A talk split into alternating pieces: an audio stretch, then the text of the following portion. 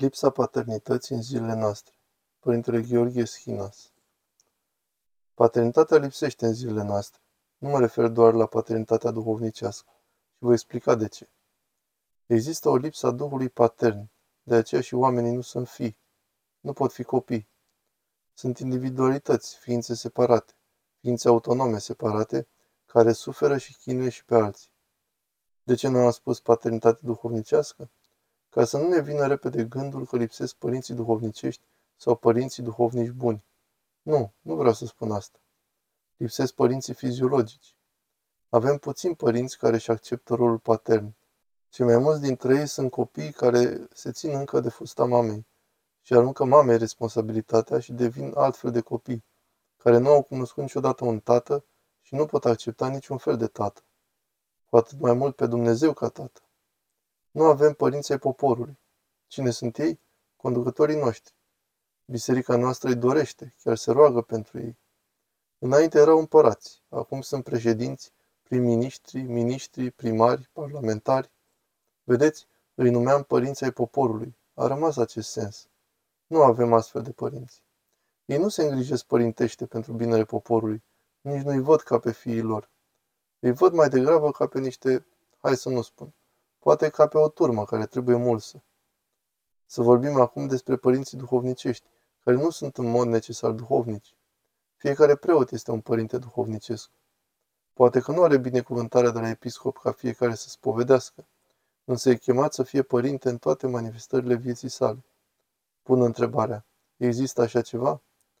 Posibil să existe o bună dispoziție din partea majorității, din partea tuturor, aș putea spune. Pe de altă parte, pentru că este dureros și ca să fii părinte, trebuie să te adapti permanent de către Părintele Ceresc ca să poți oglindi paternitatea și valoarea lui de părinte. De aceea observăm că din ce în ce mai puțini sunt în stare de a fi părinți. E dificil, deoarece copiii nu sunt doar cei care vin și îți fac ascultare, zicând să fie binecuvântat și spun și o metanie, și sunt gata să îndeplinească tot ceea ce le spui. Aceștia sunt foarte puțini. Și nu e o situație stabilă, Acum poate fi într-un fel, apoi altfel. Astăzi, cei mai mulți tineri sunt rebeli. Așa au crescut. Ce să facem? Fiecare are voia sa. Acestor copii trebuie să le fii părinte. Ceea ce înseamnă că de multe ori lărgești tu limitele ca să încapă cât mai mulți, fără să însemne că le faci voile. Și ei de mână, unul către unul, și îi duci undeva. Nu la tine să te adore ca pe o icoană a Părintelui Ceresc. Nu. Acest lucru ar fi fost și o blasfemie. Și trebuie să-L duci la Hristos. Acest lucru a fost întotdeauna dureros. Amintiți-vă de Apostolul Pavel care spune, N-am încetat să vă îndemn cu lacrimi pe fiecare dintre voi. Îi sfătuia pe fiecare în parte cu lacrimi și vorbește de dureri ca să nască fia ai lui Dumnezeu. Și revine iarăși Sfântul Apostol Pavel și spune, căci de ați avea zeci de mii de învățători în Hristos, totuși nu aveți mulți părinți.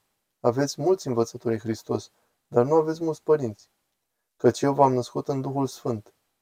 Are conștiința că este părinte și că a simțit durerile nașterii pentru fiecare suflet, pentru a se naște în Hristos, ca să iasă un om matur care are simțirea înfierii. Sfântul Porfirie avea această paternitate ca pe o harismă de la Dumnezeu într-un fel extraordinar. Sfântul Porfirie a fost o persoană care respecta și iubea tradiția ortodoxă în toate manifestările ei. Însă ca păstor de suflete, avea pentru fiecare în parte o povățuire diferită, personalizată. Poate dacă am fi auzit cum gestiona fiecare situație în parte, ne-am fi scandalizat, pentru că privea în sufletul fiecăruia. Căuta cum să ducă la Dumnezeu acel suflet. E nevoie de o raportare particulară și de mult har de la Domnul, dar și de multă durere pentru fiecare suflet. Ne-a spus odată o maică din mănăstirea lui. Nu l-am văzut vreodată pe Sfântul Porfirie atât de întristat cum l-am văzut în unele situații când am îndrăznit să-l întreb ce are. Copilul meu, am fost înștiințat că acest om care era cu mine nu se va mântui și nu pot să duc acest lucru. Acesta este părinte. Ajunge până acolo încât spune, ca și Sfântul Apostol Pavel, aș fi dorit să fiu eu însumi anatema de la Hristos pentru frații mei, ca pe toți să-i mântuiască. Acest lucru arată o chemare, deosebită pe de-o parte, însă pe de altă parte o țintă pentru noi toți cu atât mai mult pentru clerici.